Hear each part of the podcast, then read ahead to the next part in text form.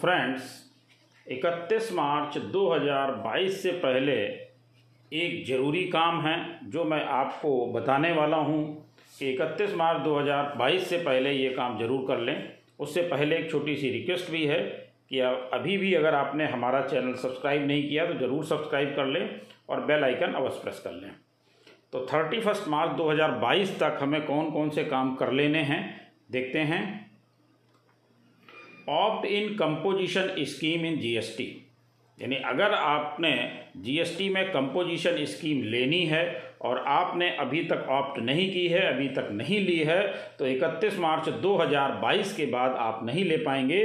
इसलिए तुरंत से तुरंत ऑप्ट कर लें।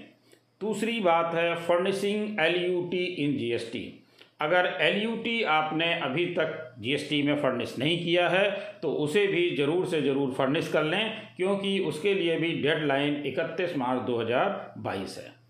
File belated ITR of assessment year 2021-22 जो असेसमेंट ईयर 2021-22 के इनकम टैक्स रिटर्न आपको फ़ाइल करने थे 31 दिसंबर 2021 तक। अगर आपने वो नहीं फ़ाइल कर पाए हैं तो अभी भी आप फ़ाइल कर सकते हैं बिलेटेड रिटर्न जिसको हम बोलते हैं, उसकी भी डेडलाइन 31 मार्च 2022 है। इसलिए एक असेसमेंट ईयर 21 22 के रिटर्न अभी भी नहीं फ़ाइल किए हैं तो 31 मार्च 2022 से पहले ज़रूर फ़ाइल कर लें।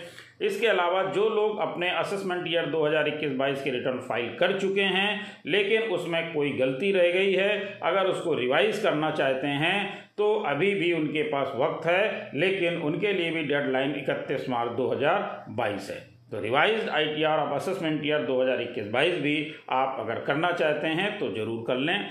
इसके बाद बात आती pay advance tax advance tax आपको लास्ट किस्त, यानी अंतिम किस्त जो आपको जमा करनी थी, उसकी डेडलाइन थी पंद्रह मार्च 2022 लेकिन अगर आपने अभी भी अपनी अंतिम किस्त एडवांस टैक्स की पे नहीं की है तो इकतीस मार्च 2022 से पहले उसे भी ज़रूर कर लें।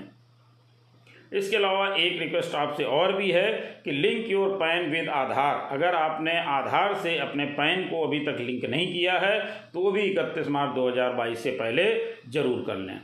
इसके अलावा टैक्स सेविंग इन्वेस्टमेंट, अगर टैक्स सेविंग इन्वेस्टमेंट के लिए आपको कोई इन्वेस्टमेंट करनी थी, जैसे कि आपको एलआईसी प्रीमियम जमा करना है एन एस परचेज करनी है पीपीएफ अकाउंट में आपको जमा करना है तो इस तरह से जो भी आप इन्वेस्टमेंट लेना चाहें, वो इकतीस मार्च 2022 से पहले ज़रूर ले लें।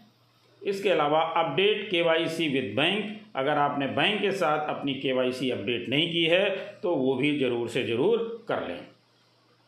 साथियों, ये इकतीस मार्च 2022 तक आपको ज़रूर से ज़रूर काम कर लेने हैं। इसके अलावा जो ई इन्वाइसिंग का सिस्टम आ रहा है, एक अप्रैल 2022 से, जो कि 20 करोड़ से अधिक के टर्नओवर वाले लोगों को करना है तो आगे हम एक वीडियो बहुत जल्दी अपलोड करने वाले हैं, जिसमें हम आपको बताएँगे कि कैसे आप चेक करेंगे कि आप ई इन्वाइसिंग के लिए इंटाइटल हैं या नहीं हैं, और इसके साथ साथ आप कैसे ई इन्वाइस जनरेट कर पाएँगे।